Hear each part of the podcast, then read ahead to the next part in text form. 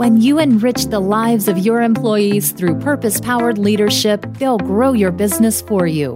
Welcome to the Higher Purpose Podcast, where you'll discover how to champion a culture of courage and love. Stop dealing with symptoms and get to the root of the problems in your business. This is the Higher Purpose Podcast with your host, Kevin Monroe.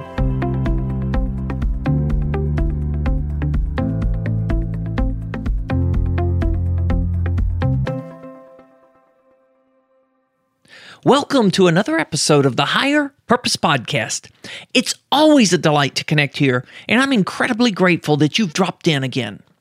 In today's episode, we wrap up a series of conversations with leaders whom I consider purpose powered leaders. These are leaders who are in business for a higher purpose. Yes, profit is important, but for these leaders and for you, the bottom line has more than one dimension to it. If you've missed any of these conversations, you can listen in via your favorite podcast player, or we've curated all of them at a special link to make it easy to find purposeprofiles.com. There are a dozen conversations you can pick up there. Hey, I'm excited about the guest joining me for today's conversation. It's Bruce Ballengee.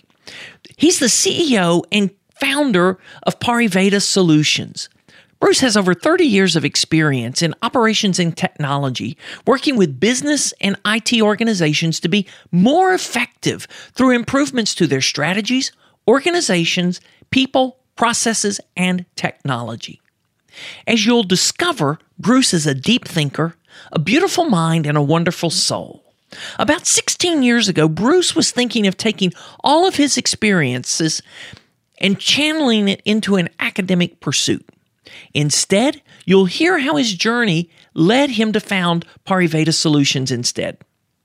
So, if you're a regular to the show, you know I believe it's a relational world, and I'd like to give shout outs to the people who help connect the dots and facilitate introductions for me. So, there are two people involved in my meeting Bruce. The first is Cindy Lake, who joined me on episode 42. And if you haven't heard that one, you really need to hear it.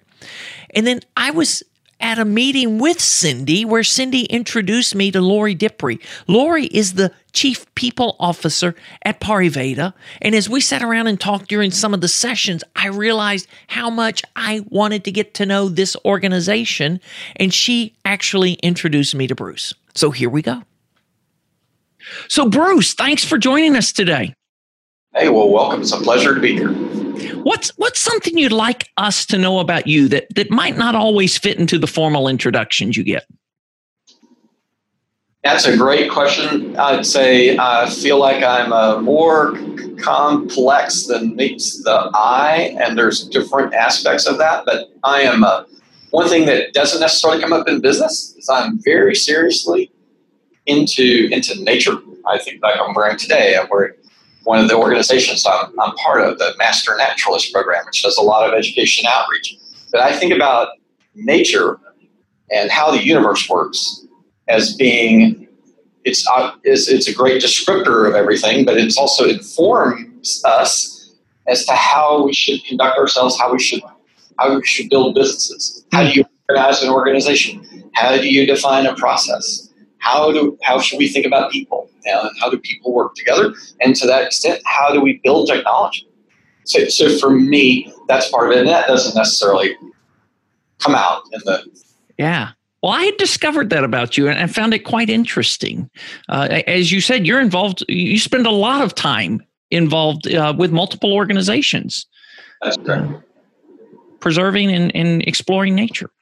Well, now back to business. At this point in time, how do you describe your personal purpose, Bruce? So I, I, think about it at multiple at multiple levels, and some I feel like I'm more satisfied hmm.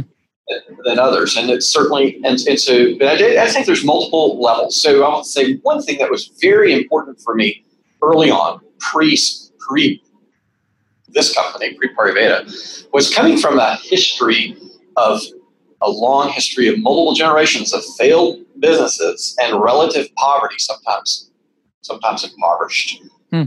history, and some some degree of poverty, even in you know, certainly not well, not below the poverty line, but very very difficult situations like many Americans face today. I grew up in that world. And so one thing that was very important for me was, hey, I, I want to switch that. I want to turn that around and I want to, to the best extent possible, establish for the future, for my children and my wife's children and future generations, that that is highly improbable of happening. Hmm. That was something that was there. And, and that's kind of, I wouldn't say that was, that was beyond, you know, it wasn't just a selfish thing, but that had that element to it. And that's, I think about that as, hey, that's a real boomer, that's a real boomer thing because we saw what happened to our parents, right? That, that's kind of how we approach work. There, there was also though from very early on, I grew up helping people mm. in a variety of, of, ways. You know, helping my grandmother with making, you know, making food. She was big on she was big on making food, and one of the ways that she helped us as grandchildren build our self esteem was to participate her with her in the food making process. There was never any doubt about who was in charge or who, who was doing. Always, know, hey, here's a little here's a little test. You know, chop this carrot up. Watch this pie. You know, uh, for a little, you know, those sorts of things. Watch the cornbread on top of the. uh, of, the, of the stove and the and the frying pan. Little little ways of participating in, in building self esteem, and that's pretty that's pretty uh, it's addictive, right? I mean, it's just a and that may be the appropriate word, but you know, it's a it's just a it's a, such a positive thing. It's a, a lot of positive feedback loops in there and, and all of that. And then and so in in broader life, one of the when when meeting a challenge of hey, someone needs help or so someone's not up to par, it, it led me to very much well, you know, there's some people that do a push style, like hey, shape uh, shape up or ship out, right? On you, I tend to take the other approach that says, well, you know, you don't have you don't have the tools. Mm-hmm. So I did a lot of giving people tools, and I went, hey, you know, the tools is not enough, right? You know, people need more. They need more. They need more than tools. They need an understand. They need an understanding, and that's kind of led, you know, and that so that's kind of ultimately led to when I think about the purpose slash mission of Beta, which is helping people achieve their, their highest potential. That's our employees and our, and our clients. And so it all kind of fits into that into that hmm. uh, menu. So that's probably the main thing. Now, I do think about. I have a post Beta purpose that I work on, which is around which is around nature, and it's kind of like, wow, as humans, we we don't really integrate into nature as as well as as we might. I mean, we are of nature, but we right. tend to dis- disrupt it as opposed to taking advantage of it. And if we took advantage of it and integrated with it, we would have greater economic value. We would have better mental and physical health. Mm. Um, you know, it would help. It would help all the other creatures yeah. on, the planet as well. And so, for me, that's my kind of I'd say post post Pari uh, purpose that I, you know, I think about more as right. I get to the point where, you know, hey, someday, Ballengee, you, you know, you, you need to step away and let other people go forward with, with.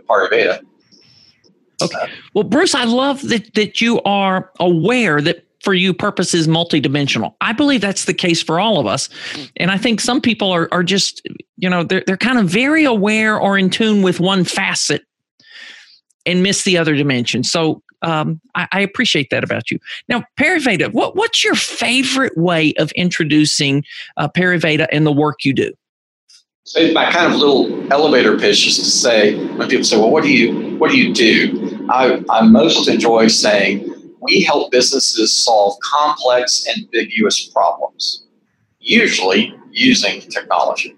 Okay, that's my that's kind of my pitch, and try to it, focus on the focus on the problem and then the kind of the kind of problem, complex problems. Um, complex problems have to be solved differently than simple problems or complicated problems. And and what was the journey? Uh, the the thumbnail version of the founding story of Pariveda. I mean, I guess there's to some extent a whole lifetime in there, but in the in the moment, right. in the moment of but you can go back a little bit. You can go back a little. I, I just, you, you know, we, we, only have a 45 minute podcast, so I didn't want the. Right. The whole, Let me, I'll just give you kind of kind of the you know the the, the beginning the beginning the beginning part of the game, the end the end of the previous game. So the, the the previous game, I had decided to kind of end. I had sold a company that I was a, a founding shareholder of, and was in my two years of indentured servitude, and that was approaching an end. uh, without more detail, you know, it was sometimes it's golden handcuffs, sometimes it's indentured servitude. This was indentured servitude, and I had made a decision to stay for the two years versus just leave because I saw, hey, it's a really this is this is 2001. I mean, the tech wreck is well underway, and, and I was like, I, I have an obligation to stay here and help people, mostly the people, mostly the people that we have sold like chattel into mm-hmm. the other into this other company, uh, but also the the people of this other company, this bigger company that are suffering here too. And so, you know, hey Bruce, you'll learn a lot. It'll be a different ex- experience, and you can help, and you should. Right. So, so that was kind of my two year thing, and that definitely happened, and I learned a tremendous amount of stuff. But as the two years was approaching its close, I was like, now it's time. Bruce can do what Bruce really wants to do, right? And so, you know, working is not a requirement for financial reasons. The reason to work is to serve great purpose. And so I thought, well, what would, what's the most fun for me? And the most fun for me is is teaching.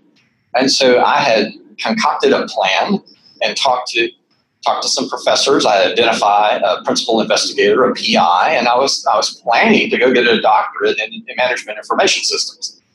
I'm a finance eco, you know, undergraduate and, and master's. So comp sci would be a bridge too far, but I figured MIS, hey, I, you know, I could do that. And I was, uh, I was going to have fun and help young people really understand information systems and business, you know, how to solve complex and ambiguous problems, usually with use of technology. That's what I was going to go do for the rest of my life. And I, and I started sharing that with the with the people at the firm I was at at the time, people that had come with me in the merger, and people, even more people that I'd met, you mm-hmm. of course, of the, of the two years, and said, "Hey, I'm not leaving right away, but next fall, this is what I'm planning to do. I'm going to join a doctor program. Just want you to know." And they said, "Don't do that." we want you to start a company so that we can come work with you. And I said, oh, that's totally awesome. You know, I had excluded those possibilities. I didn't know anybody would really want to come but work with me. So here's some really cool ideas about helping people, and usually helping, I would say, you know, poor and lower middle class folks, folks in tough circumstances, immigrants, things like that. You know, people that hadn't been here very long.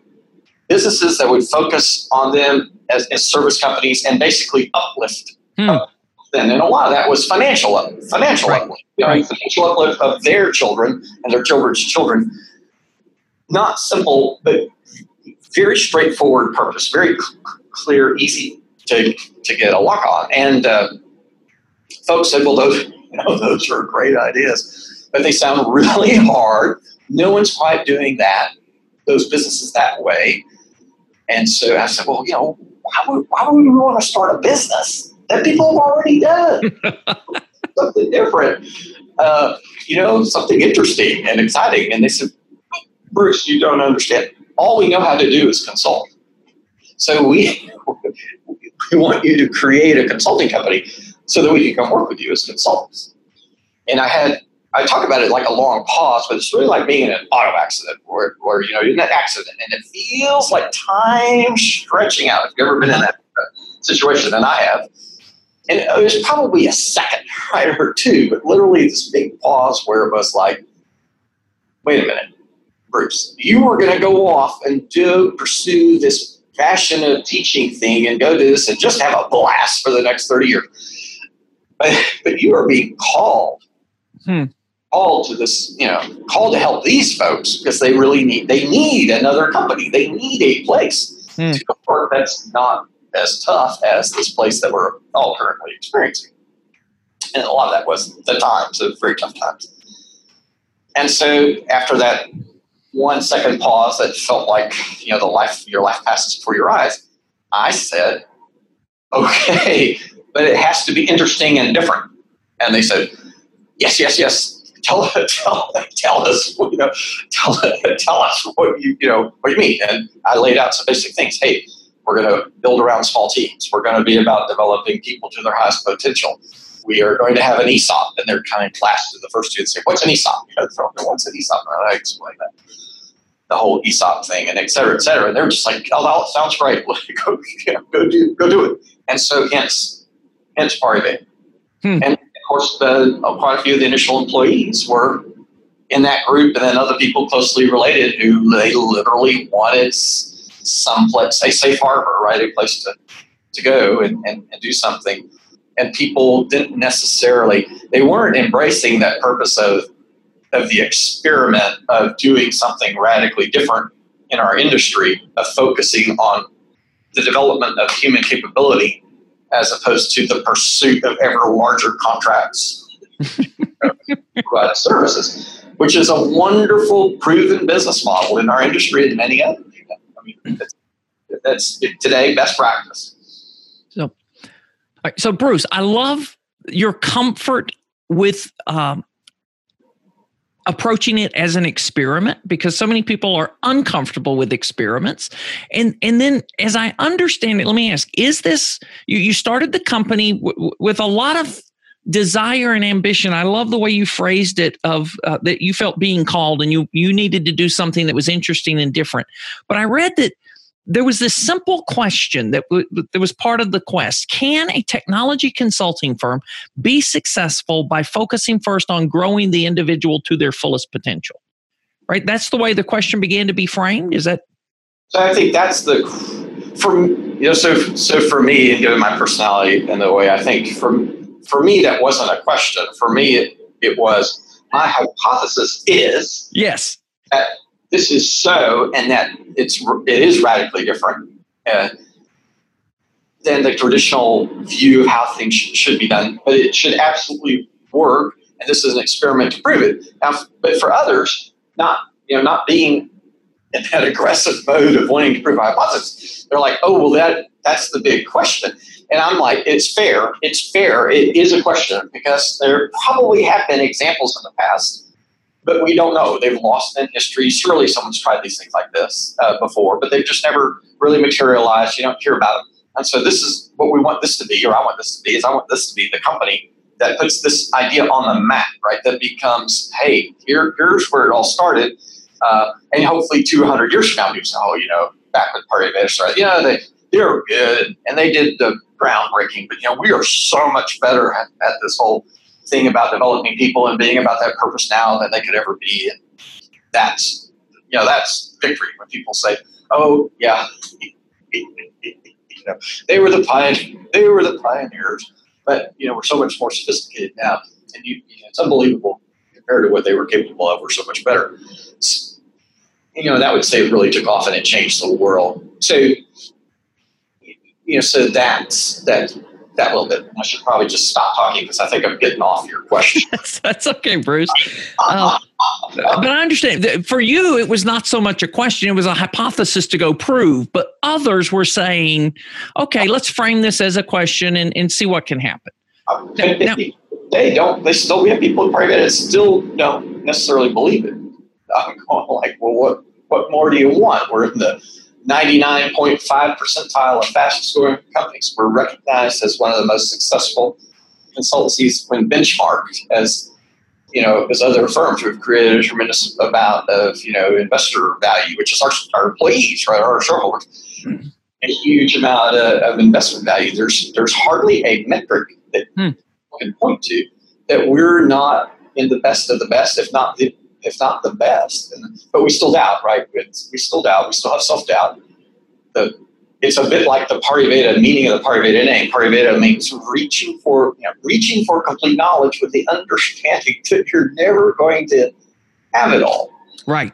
And to some extent, that's what you know. That's what we feel, right? So we feel great progress at the same time. We know we can do better, and and we have this we have this knowledge that oh, we're never going to be perfect with along with this desire to be perfect. And so it's an it's a tension. You know, it's a tension. People very much feel that. Yeah. I love the tension. I love that there that it's always aspirational. That there's always more we can do. We we can continue this quest. Now let's go back. What when you started, and this was 15 years ago now that Pariveda uh, started? In October, yeah. Okay. So what were the things you you started doing differently at that time? You know when you started this okay if we're really going to operationalize around this what does that look like? What did it look like bruce? So then the key uh, the, the key thing so given that i mean given that statement of the purpose of the of our organization given given that and consulting is well suited very well suited for that kind of purpose the kinds of stuff that we do and the kinds of people that like to go into consulting the, the main, you know, one of the main pivots is okay, we first of all have got to think about career development, uh, you know, career development, how people develop and how people are evaluated. And, and so that's a key thing. And so we created very early on, it was probably our first, it was really our first large internal deliverable. We created what we call the expectations framework cohort. Hmm. And so it's basically, its basic principle is this. We should with our purpose, our goal should be to develop people as m- many people as possible, as quickly as possible, to what I like to call the level of an effective executive. And think about, just to make it easy, an effective executive is someone who is generative, capable of, of generating generating business. And I don't mean just selling, but I mean literally generating mm-hmm. Generative idea. Mr. and Mrs. or Mrs. Client, if you thought about if you thought about your problem a little differently, can you see that it's an opportunity that might have a hundreds of millions of dollar value stream behind it? And so if we did this little bit of a pivot in terms of what you're talking about doing, this will start for relatively modest time and effort, that it could open up all this possibility. So that's the generative mm-hmm. generative aspect of it, right? And and so developing people to have those to have that capability. And in my view, is that's hard to do. Uh, some and so not every so you know we, we can say everybody who's at Pariveda, we're trying to do that with you, help you do that. Statistically, not everybody's going to be able to, to do that, no matter how hard we work at it or how hard people work at it. It's just we don't have to worry about that becoming a oh you know uh, Pariveda is going to be larger than the than the gross domestic product of all the countries in the world combined. uh, and then the other thing that people are limited by is they think about, well, you know, hey, there's only so much work out there. Now, our industry has to, has to be darn near a trillion dollar a year business. Business. Well, that's, that's a lot of business, right? There's a lot. There's a lot of business. But okay, yeah, it's just a portion of the. That's just a portion of the of the world, and a trillion sounds like a, a limit. However, if we think about this in the context of problem, go back to this idea of the problem and understanding the problem. So, what most of our happens in our industry is most of the time in our industry, our competitors, and we, we do this too, it's kind of like you come to me, you come to me as a potential buyer, and you say, I've got a problem, and I've decided I can't solve this in house. And so I, I want you and others, because I'm trying to keep you all honest, I want you and others on this work. And so it's a zero sum game. Uh, you know, there's winners and losers, one winner and a, and a bunch of losers. Sometimes there's no winner and everybody loses. Yeah. yeah. But, but, you know, be that as may. And so people look at the scarce resource is the demand. And we apply, we allocate efficiently resources as assets, as in people, to match those up and do that kind of thing. And that's how we do. We're an arbitrator, arbiter, and we make money off that, you know, on the margin of that. Okay. So that's one view of the world. There's another view that, that says, you know what? And I, I, can't think of the gentleman that first said this, but that's the known problems. Hmm. And, and so if we do the math, generally speaking, if 20, 20% of problems are known and 80% aren't known, so if it's a trillion dollar industry based on the 20% of known problems, then that that says that there's a five trillion dollar industry in total if we would tackle the 4 trillion of the unknowns. And so Pariveda is geared at, you know, let's go after the four trillion. Hmm. Uh, let's, let's not waste our time with with a trillion, right? maybe 300 billion of that's in this space. So literally, let's go after you know this four trillion. Um, and so we could have, you know, if you're capable, if you're capable, we should help you develop to this level. Uh, even though you're going to be an expensive person, you know, that's they going to have to pay you a lot of annual rent, right? But your your lease, your equipment lease uh, to keep you here for a year is pretty pretty high. But if you're generating all this value, it's a it's a bargain. Hmm. So that's the that is the economic value proposition, and that's the unlocking of the human capital. That's the that's a big different shift. So going back to this expectations framework cohort thing, it's like it says, hey, you know, you're not competing against Joe or Mary, Sue or Bob or a position. There's not like, oh, we have an opening in our in our hierarchy uh, that needs to be filled, and so we're looking at eligible candidates, and we'll and we'll promote you. Argument is not like that. No, no, no. We say if you're capable of filling that position in the in the hierarchy, if you're that capable, we need to promote you. We need to pay you accordingly, and it's on us. Hmm. Someone joint, right? Someone. It's on us together to then go uh, get the value of it because you're more valuable and you can generate more value. That's what we should you know, that's what we should worry about. And so that's fundamentally different. And then that has implications for so for so many things. Because when you sit there and say we want as many people then to develop as quickly as possible, it's like there's all sorts of other changes that have to happen throughout the enterprise in order to in order to maximize that. And there's a lot of trade trade offs, right? There's a lot of things. Well, if we're going to do that, then a lot of these other things that people worry about and focus on, we're you know that's not going to be our number one priority. Because it, I mean, it, hmm. even as we're not a trade-off, at a minimum, it's a polarity to be managed. Right? So even if it's even if it's not just a, a zero-sum or thing, it's an and or and or and or. So anyway, that kind of that, that's fundamental, and that fundamentally that is, I believe, our our innovation at Pariveda that we offer the world is, is that. Uh, that particular bit, and that could work. It works fantastic for professional services organizations because it's such a clear cut connection to value creation for that person. But mm. it work. It can work in any in any corporation to, to any degree. The same basic model. So now, Bruce, when you when you think of developing people, I'm sure there's some people that think of this just in the context of the the job and the task at hand. But that's not how you think of developing people, right? It's horizontal and vertical, it's holistic. Horizontal and vertical with an emphasis on the vertical because the horizontal is in, in, in the consulting profession and most really professional services. The horizontal is going to, it's just almost like it's going to happen. And if, if people can't uh, do that through the on the job learning experience, which is about 70% of all learning anyway, then you know they're probably you're not going to survive it.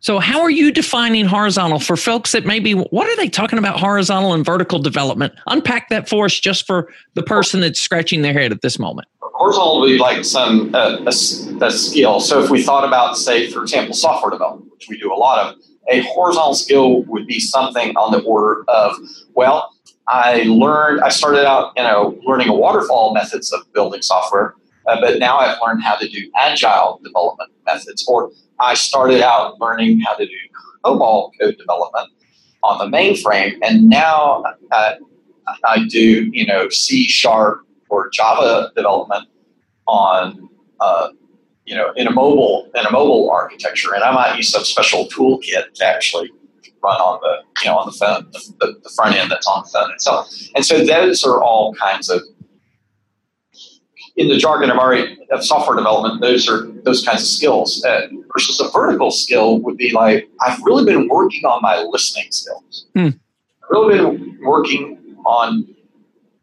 and maybe more broadly, I've been working on my ability to use inquiry hmm. as an effective uh, tool for a variety of things, for understanding others, for lead, helping lead other people, you know, to to an appropriate uh, decision for all that. And in the context of software development, that would be well, I've been really working on inquiry so I could really understand my buyers' perspective mm. and help them understand their users' perspective. And, and, and, you know, it's really more complex than that. And for really for us to kind of get a hold on what's the whole of all the stakeholders, because the, the buyer and the user may not be the actual end consumer. Right. It might be it's Joe, it's, you know, Mary and Joe uh, Jones out there who are buying some consumer, trying to do something in the consumer space through some kind of mobile app. So their journey, when people talk about this experience economy or the customer journey, it's under it's all understanding that versus hey, back here at the buyer, the buyer, well, you know, really, I think we need to do this differently to mm-hmm. solve the problem. And it's like, well, not necessarily, right? And to do that, that's not just inquiry, but there's a there's a lot of other uh, vertical skills that one needs to have to effectively, and by effective executive term, to effectively be able to understand that understand that person and help them understand what might really be going on, and then help them change, change what they're planning, you know, what they're planning to do, or you know, or not. I mean, I'm sounding, I'm sounding, I am, you know, I'm the hypothesis person, not the great question person. So the approach is both. It's but it's really focusing. It's assuming the the horizontal development is happening. So focusing on the vertical development that most other places overlook. Overlook or only designate their high potentials. Yeah, yeah. Like, hey, we can't waste that kind of money uh, because we're here to make a profit, right? We can't waste that kind of money on all our employees. That's all are just fairly mediocre, and yada yada yada yada. We can only do that with our hypos. And part of it is like, I'm sorry, everyone. we think about everyone as a hypo. Now, is everybody at part of it a hypo? No, probably, but probably over eighty percent are. Hmm. Uh, because we spend a lot of you know we spend a lot of time, and the whole system is built for that. Uh, and so we're probably there. But even if we weren't, uh, the idea that someone is not a hypo and so they shouldn't, for example, learn how to listen better is like, what a wasted opportunity. What an un, underdevelopment of human of human capital. Where where where in any organization, pick 500, Fortune 500 company, Global 1000, where in that organization would you say, you know what, I could actually use less listening Right. well, just like that would be hard. I, am not exactly. but it would be hard to conceive of even the lowliest role or mm. the highest role. And one can make a case the highest role. You know, why, why do they need to listen? Say, well, take a take a leader, take a traditional leadership class, right? You'll, you'll hear that. That's why that's in hypo. That's why that's in hypo training. Um, but anyway, that, so that's that's an example. Now, does everyone need to know how to code COBOL or know how to know Java? No, right? You need a few people, relatively. Mm-hmm. Everybody, everybody could be better listening. My family members would tell me, hey, you know, Dad, you, know, you, you, you should be a better listener. And, and I work pretty hard at it, right? But I'm not, I'm not good enough. You know, I'm not perfect. Right. Yeah. We all have room to improve in listening all of us. Uh, so, Bruce, we've got something we want to share with our audience. Then we're going to come back and I want to ask you to explore how altruism and servant leadership make your list of core values. We'll be right back. Do you ever think that your work could be a little less ordinary?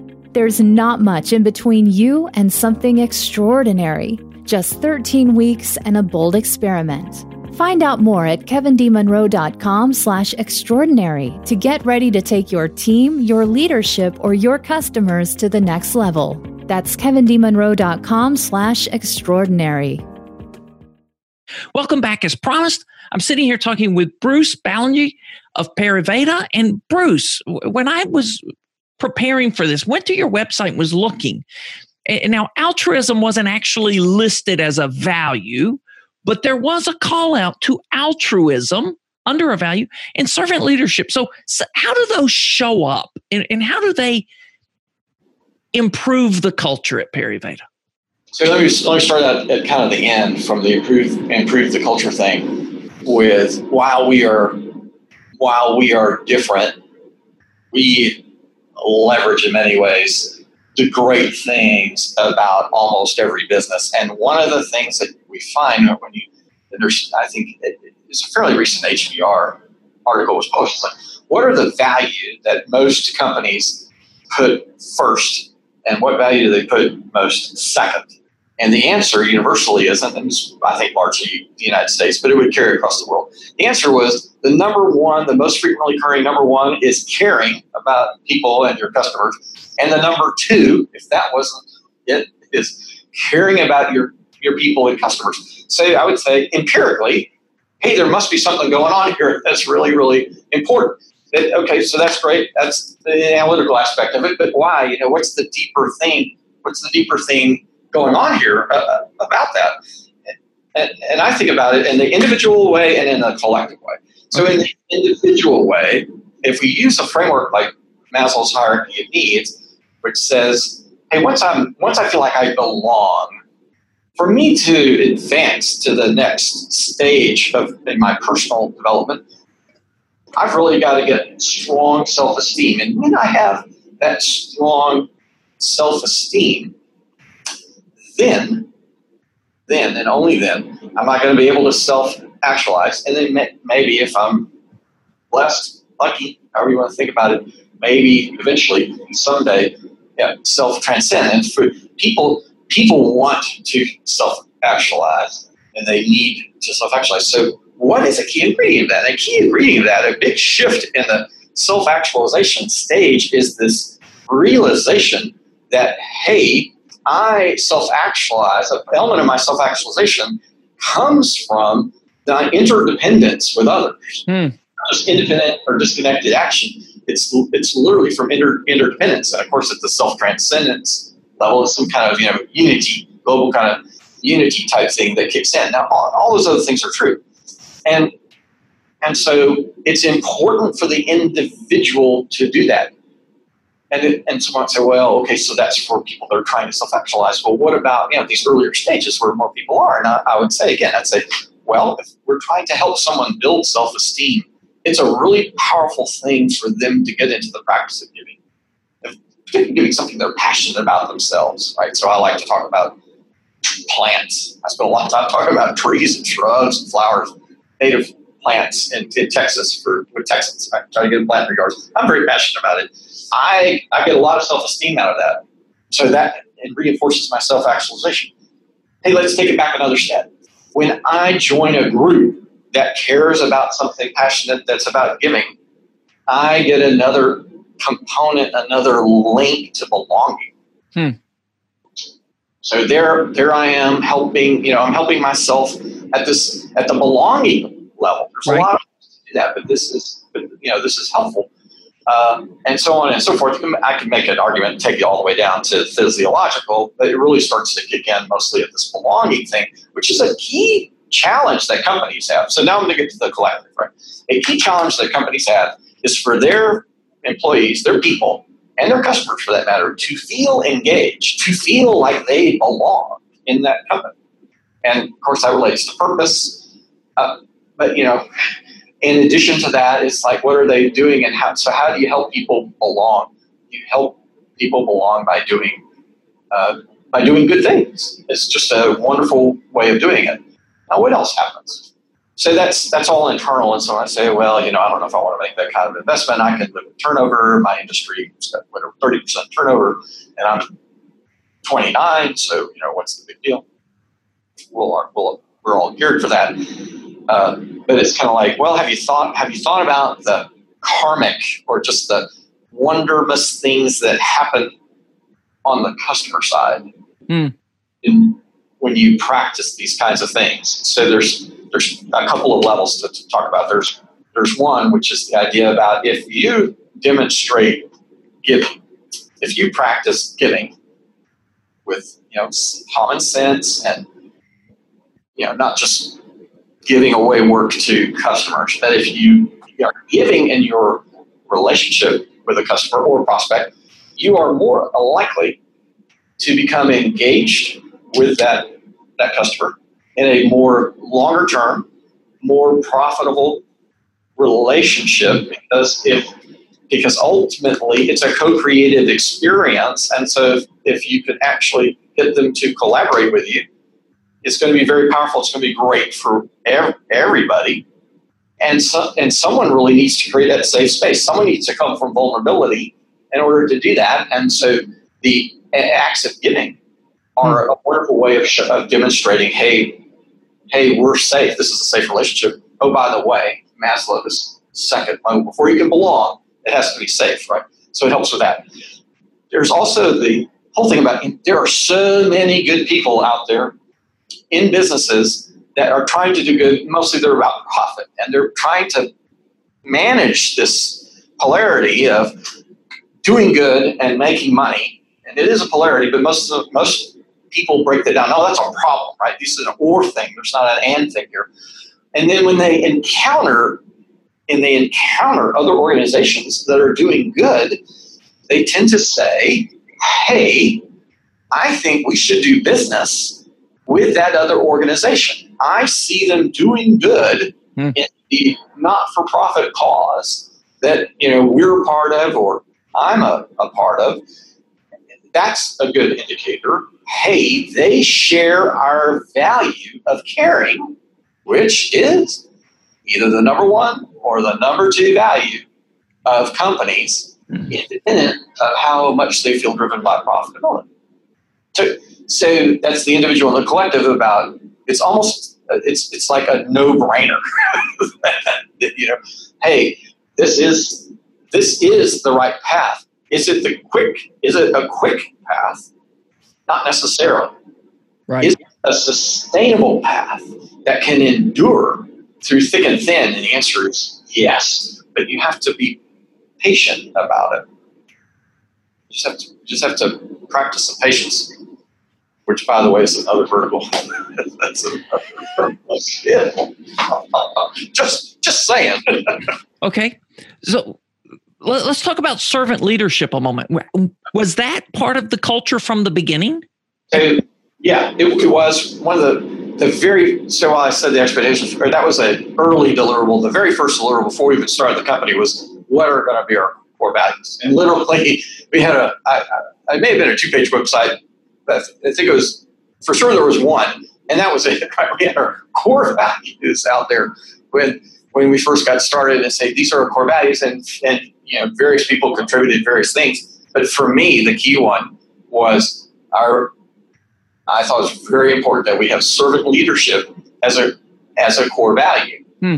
for all the, you know for the reasons that we've said above, and in the context of business and just in the consider uh, in consideration of you know moral goodness. How how are you going to think about it as just boy? This is just a really it's just a really good thing. Even if we had a different even if we had a different mission and purpose we should we should still seriously be thinking about having servant leadership as a as a core value, even if all we cared about was profit.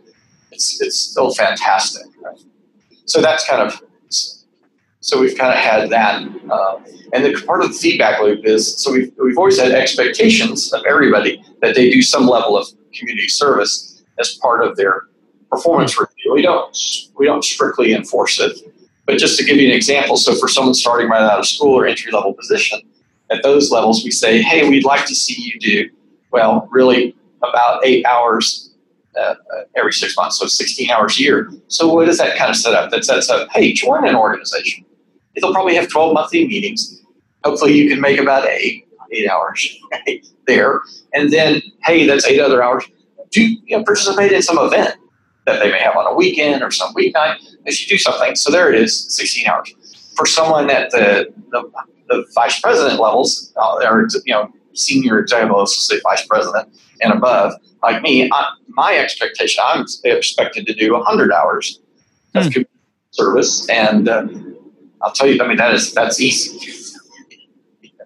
that does that that doesn't it doesn't take much to do 100 and we have many of our executives who are in similar situations we're, we're you know board members of not for profits or all sorts of things like that that do tend to start to occupy a fair amount of time. And of course, you just think about uh, parents and PTAs and vacation Bible schools, and I mean, it just starts adding, adding up. For that matter, I think about singing in a choir in, in a religious institution is community service. So, so there's so many ways that, people do that, and we just build it in. Hey, we expect out of your 2,080 hours a year that you're doing at least a little bit of community. Hmm. So, Bruce, in, in this 15 year journey, was there ever a moment that you wondered if if committing to the development of people was the right thing to do? Good question. So, I think from the right thing to do, in a sense about moral right, principles right, never. From a hey, does it make business? Yeah. There, even even today, there's a there's a fair amount of pressure. There's a, any number of people who would say, well, we spend we spend too much in developing people relative to our uh, competitors. Um, and so that comes into question and into all sorts of things. Well, hey, we don't have certain opportunities. There's certain things we don't do or we do not pursue because we have that uh, purpose. So we could grow faster and we could make more money, mm. for example, if we didn't do that. There's also, as I like to say, well, you know, it's also while it's very true that we've been extraordinarily successful statistically, it is certainly, and there's empirical evidence that would suggest, yes, we could have gone even faster and be more profitable by not doing it. But let me also let, just share with you that it's also equally possible that we might have grown a lot less faster or pay a lot less money by not doing what we're doing. If we are thinking about it from a sustainable perspective, which to me is which to me is very important personally, uh, I talk about you know the generations mm-hmm. difficulty that my my family experienced, and just thinking about the, the the way the world works. Right, we're in good times now, and it's not always going to be this good. So, and those are the weeding out times. The bad times are weeding out times, like what we went through in our industry in 2001, 2003, a massive weeding out with with what's called the tech, you know, the tech wreck and, and that kind of recession. And so, how do we prepare to do that? And the key is we need to think about sustainability. And so, things that are generally about sustainability are generally good. And of course, the, you know, there's the devil's in the details and all that. But that's just the right, you know, another mm-hmm. another angle on right on rightness of correct of correctness. And I think that's becoming more popular. There's a lot of businesses that are now saying, you know, it is important to have purpose. It is important to, to think more socially responsibly. And of course, some of it is, is, is so, oh, just the millennials that are going to take over, you know, all these jobs. It's really important to them. And, and, and I think about, well, you know, back when I was a, a millennial, which is when I was a boomer, I was like, I remember a lot of boomers, young boomers, carried. There was a war in Vietnam. There were there were a lot of protests. People died over those protests. It got out of hand. We had riots. We had bombings. Hmm. The whole civil rights movement, and mm-hmm. a lot of you know, a lot of young people of multiple races, you know, sacrificed their lives in that. I mean, we were there too when we were young. I think there's something going on here. Mm. uh, you.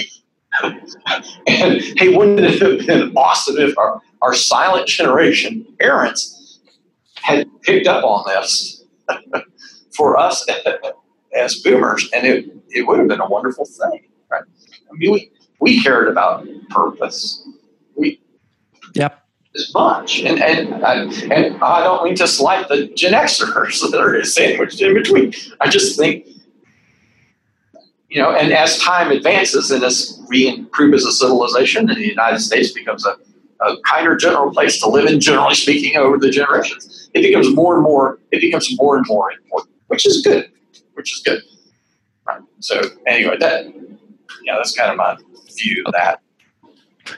Well, Bruce, time's getting away from us. I want to ask is there something you'd like to share or say before we conclude that makes this conversation whole for you? Yeah, that's a that's a great question. that was like your list ahead of time and said, "Boy, if there's ever a stumper, man, that, that, would be that would be it." Um, well, I, I, didn't mean it to be a stumper. I'm just I just I wanted you know if there's a way for you to close it out, and I see there is. So there's a so there's a there's a way kind of dig into it from a kind of analytical perspective and come back to this idea about testing the hypothesis. So if if we think back to largely what we do at Pariveda, so largely we hire folks out of college with the goal of developing them to executives.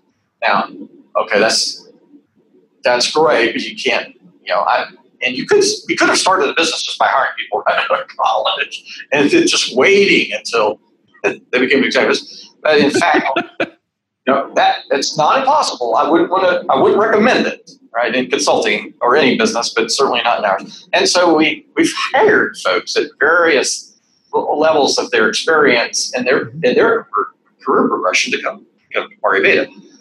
And we will be 15 years this year. And so and so what is the proof that we're actually capable, that we have an engine that can actually produce said effective executives? And that would to me it would be, hey, the hiring of folks at various levels and getting them promoted to that effective executive level.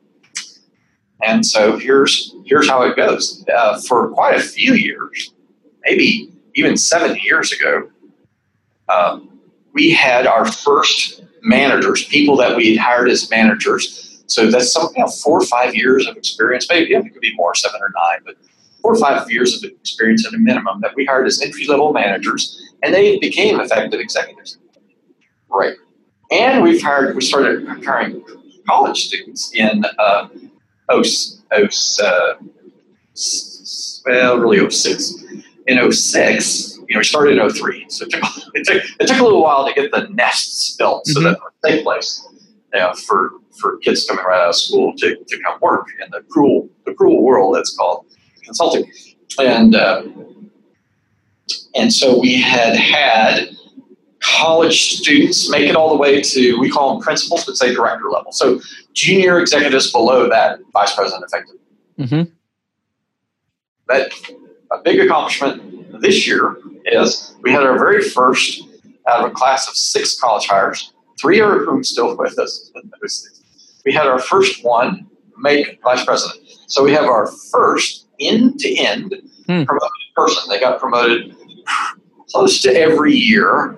Know, so they've been here I say 12 years, maybe 13, and they got promoted pretty much every year to, in, in order to do that. And we've they've got some classmates who are probably you know within the next 12 months are, are going to make it mm. well. And so that's a huge it's a it's a huge thing. It's anecdotal. It's just a case of one, but it, it's it's like the final. We finally have the end to end proof. Yeah, possible, and it's pretty exciting that we have uh, a fairly high degree of retention over that you know over that long long period of time right? And your uh, retention has been what? Just well generally generally speaking it's in the mid-teens. Uh, okay. i think right now we're running between 12 and 13 percent which is pretty uh, pretty typical. And our uh, what's considered really good in our industry is 20 percent. Okay. We're about two-thirds uh, you know two-thirds of the turnover of most companies. And in my, my view is it's one of the things that if we could improve that, it would really help us a lot, mm-hmm. given our focus on developing, you know, developing people. But it would be very hard to get below, say, 10% would be right. very hard. But there's that, there's this interesting gap uh, that is a, is a huge amount of value that we could generate there. So, Bruce, I want to thank you for joining us. For people that want to learn more about Pariveda, where do they go? easiest place is to get, just go to our website, parivedasolutions.com. The other thing one could do is we are, you, can, you go look on Glassdoor. if, that's a great place to get, hey, you know, we're representing Pariveda on the website, but if you want to see what our former, right. current and former employees think, go look at, go look at a, at a Glassdoor. We do not manage that. You know, right. Uh, but we are one of their best places to, to work. And so to me, it's a good tell. It's a good, the two together make a good. Yeah, a good composite picture there. So, okay. all right, Bruce, thank you so much. Well, thank you. Hey, Bruce, thanks for joining us for such a rich and deep conversation. Hey, let me wrap this up before we leave. Uh, a few takeaways for me. First off, I want to go back to the introduction and say I love the way Bruce is in touch with the various facets of his purpose, that for him, purpose is multidimensional. I believe it is for you and for all of us. So, how in touch with you are the various facets of your purpose? And then I really enjoyed how Bruce articulated doing good and making money as a polarity to be managed, not a problem to be solved. That's deep. And then another one that, that Bruce just said this kind of in passing that the reason to work is to serve a great purpose. You know, that really summarizes the folks that we've had as part of this series talking about being in business on purpose. And of course, you're not surprised to hear that I'm delighted at Bruce's affinity for embracing the founding of Pariveda Solutions as a grand experiment. For those of you that know, we're currently immersed in what we're calling the extraordinary experiment. So I love this approach, just believing that extraordinary things can happen through the result of intentionality and experimentation. Well, next week launches a new set of conversations. We begin with a conversation with Bo Burlingham. You may know him from best selling books like Finish Big or Small Giants, or maybe from Inc. magazine, where he was at for a number of years. After that, I talked to Alexander McCobin, the CEO of Conscious Capitalism. And then we've got Brian Robertson in the lineup of Holacracy One, exploring this whole idea of holacracy. And we've got several other really good things in store for you in the weeks ahead. Until we're connecting again, remember live, love, and lead with purpose. Thank you for listening to this episode of the Higher Purpose Podcast. Remember, if you ever think that your work could be less ordinary, there's not much between you and something extraordinary. Just 13 weeks and a bold experiment. Find out more at 13weekstoextraordinary.com.